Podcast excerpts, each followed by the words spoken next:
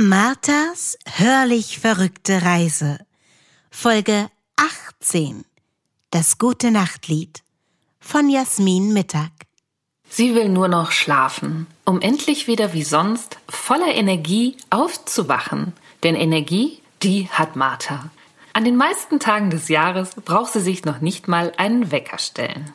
Doch die letzten Wochen haben sie übermäßig geschlaucht. Zum einen der Aufbau ihres Geschäftes, ihr Baby, der Kreislaufwirtschaftsladen Kiste und Töchter. Oder wie die anderen sagen, das Entrümpelungsgeschäft. Martha investiert alles, was sie hat, in dieses Projekt, weil sie nicht akzeptieren kann und will, dass Ressourcen einfach so verschwendet und Dinge nicht wiederverwertet werden. Wer hätte damit rechnen können, dass sie von jetzt auf gleich so viele Aufträge bekommen und am Ende sogar noch für abgeschobene Tiere zuständig sein sollen?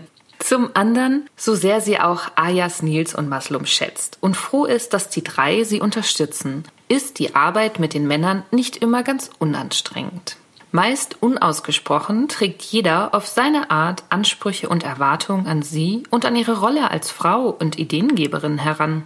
Sie soll die Fäden in der Hand halten, den Laden schmeißen und sich gleichzeitig zurücknehmen, Unstimmigkeiten ausloten und jedem Raum geben. Wenn sie die vielen Anfragen ihrer Freundin für einen Tee oder Spaziergang verschiebt und wiederum verschiebt, setzt sie hinter ihren Text nicht selten den Emoji, den sie vor einiger Zeit entdeckt hat, die mit den Bällen jonglierende Frau. Sie soll das Herz der Gruppe sein, dafür zuständig sein, dass sich alle wohlfühlen. Dabei fällt es auch ihr selber schwer, immer wieder in sich reinzuhorchen, zu ermitteln, was sie braucht, was sie glücklich macht und wo ihre Grenzen sind. Die sanftmütige, gute Seele zu spielen, strengt an. Doch noch anstrengender ist es, immer wieder gegen diese Erwartung anzugehen. Im Moment ist es für sie sogar schier unmöglich, denn der Aufbau von Kiste und Töchter erfordert all ihre Kräfte. Sie hatte gehofft, dass sie mit dem Gleichnis des Empathinators, einer Maschine, die für mehr Empathie beim Menschen sorgt, ihren Freunden gedanklich und am Ende auch praktisch auf die Sprünge helfen kann, dass es Klick macht. Weder Ayas, Nils noch Maslum haben gemerkt, dass hinter dem ominösen Auftraggeber sie höchstpersönlich steckt und ihre Freundin Natalia wunderbar einen russischen Akzent nachahmt. Zudem sehen Natalia und ihre Freundin Natascha einfach bestechend authentisch in Polizeiuniform aus.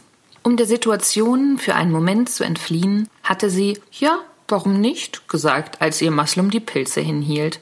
Doch kurz bevor Martha in den komatösen Tiefschlaf fiel, hat sie sich vorgenommen, im anstehenden neuen Jahr hingegen einfach mal öfter Nein zu sagen.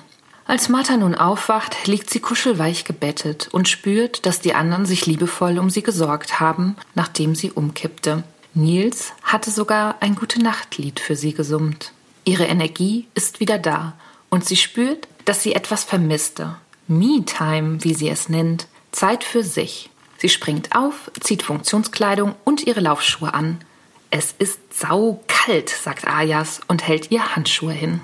Sie trinkt noch schnell ein Glas Wasser, schwingt sich auf ihr Fahrrad und fängt an, sich auszumalen, welche Übungen sie heute auf dem Trimmdichtpfad in der Allenriede absolvieren will. Als sie in die Pedale tritt, hört sie Ayas Stimme hinter sich herrufen. Martha, was ich noch sagen wollte?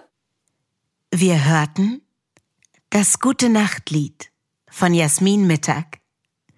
Und es hat Klick gemacht. Die mit den Bällen jonglierende Frau braucht eine Auszeit.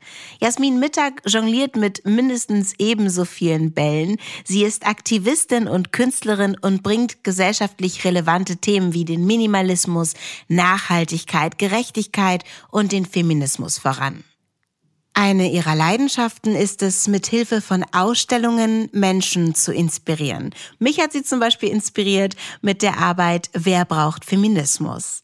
Zurzeit widmet sie sich jedem Monat einem neuen Aspekt von Minimalismus und veröffentlicht ihre Erkenntnisse und Tipps unter anderem in ihrem Podcast Minimalismus jetzt. Wie man in den Wald hineinruft, so schallt es heraus. Hm, wir werden sehen. Morgen mit Specs.